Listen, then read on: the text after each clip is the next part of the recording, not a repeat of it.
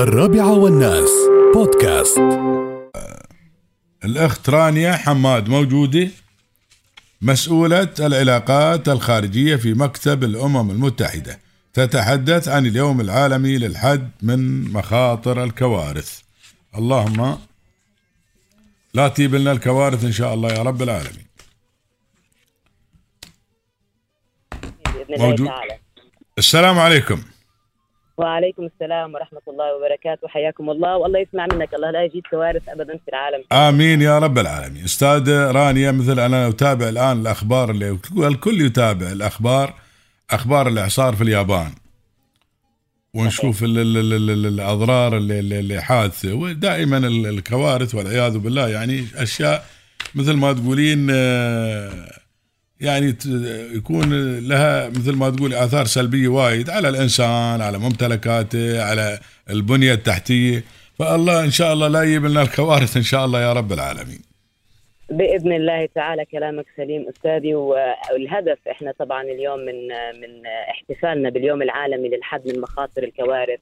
نعم. طبعا بدعم شرطة دبي واهتمامها وحرصها على نشر التوعية في المجتمع المحلي آه، بنحتفل اليوم وعلى المستوى الدولي لأول مرة بفعالية مجتمعية نعم. آه، تشارك كافة شرائح المجتمع آه، لنشر الوعي بموضوع الحد من مخاطر الكوارث كيف إحنا بإمكاننا إن نقلل من هاي المخاطر كأفراد نعم كمجتمع نعم. آه، كمؤسسات حكومية وكشركات قطاع خاص كلنا لنا دور في الحد من هذه المخاطر نعم. فعاليتنا اليوم إن شاء الله آه، حاليا قائمة وابتدت من العاشرة صباحا في مول الإمارات نعم. آه ومستمرة حتى العاشرة مساء بإذن الله تعالى نعم. آه المجتمع متفاعل معنا آه وبيستفسر عن آه ال- ال- المواضيع الخاصة بالحد من مخاطر الكوارث والدور اللي ممكن هم يأدوه كأفراد في المجتمع آه من خلال آه تواصلهم معنا ومن خلال آه كمان الحصول على التطبيق الخاص بشرطة دبي آه واللي بيشير لهذا الموضوع. شو برنامج الفعاليات عندكم يا طويلة العمر البرنامج الفعالية هو من خلال وجود منصة في مول الإمارات. نعم. آه وطبعا فيها فيديوهات آه بتعكس العديد من الكوارث اللي اللي حدثت آه في العالم آه وعلى فترات زمنية متباعدة. لكن بنفس الوقت بتشير إلى آه، كيفية الحد من هذه المخاطر. نعم. آه وبيتم التحدث مع كافة شرائح المجتمع آه عن كيفية آه التقليل من هذه المخاطر وكمان الإشارة إلى آه، القيادة ولله الحمد في دولة الإمارات وإمارة دبي واستعدادهم من خلال البنية التحتية ومن خلال التزامهم بالمعايير الأساسية للحد من المخاطر آه، إحنا قادرين على بناء مدن مرنة فإحنا. من خلال هذه الفعالية نشير لهذا التطور ولله الحمد اللي موجود في الدولة.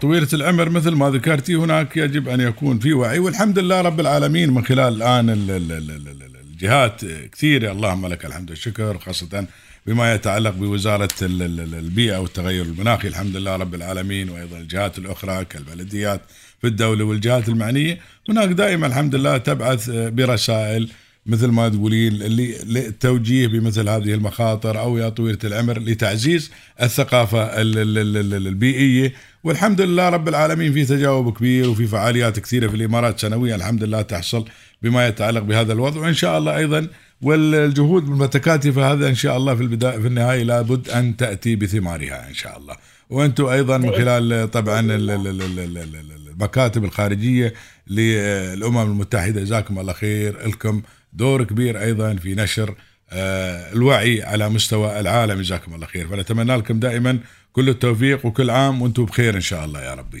وأنت بألف خير. والمكتب الأمم المتحدة الاقليمي للدول العربية آه، طبعا بي بي بيشكر آه، قيادة الدولة وإمارة دبي شرطة دبي على جهودها في إن نقدر ننشر الوعي في المجتمع. وإن شاء الله من خلال جهودنا المشتركة الأمور هاي يتم آه، تفعيلها.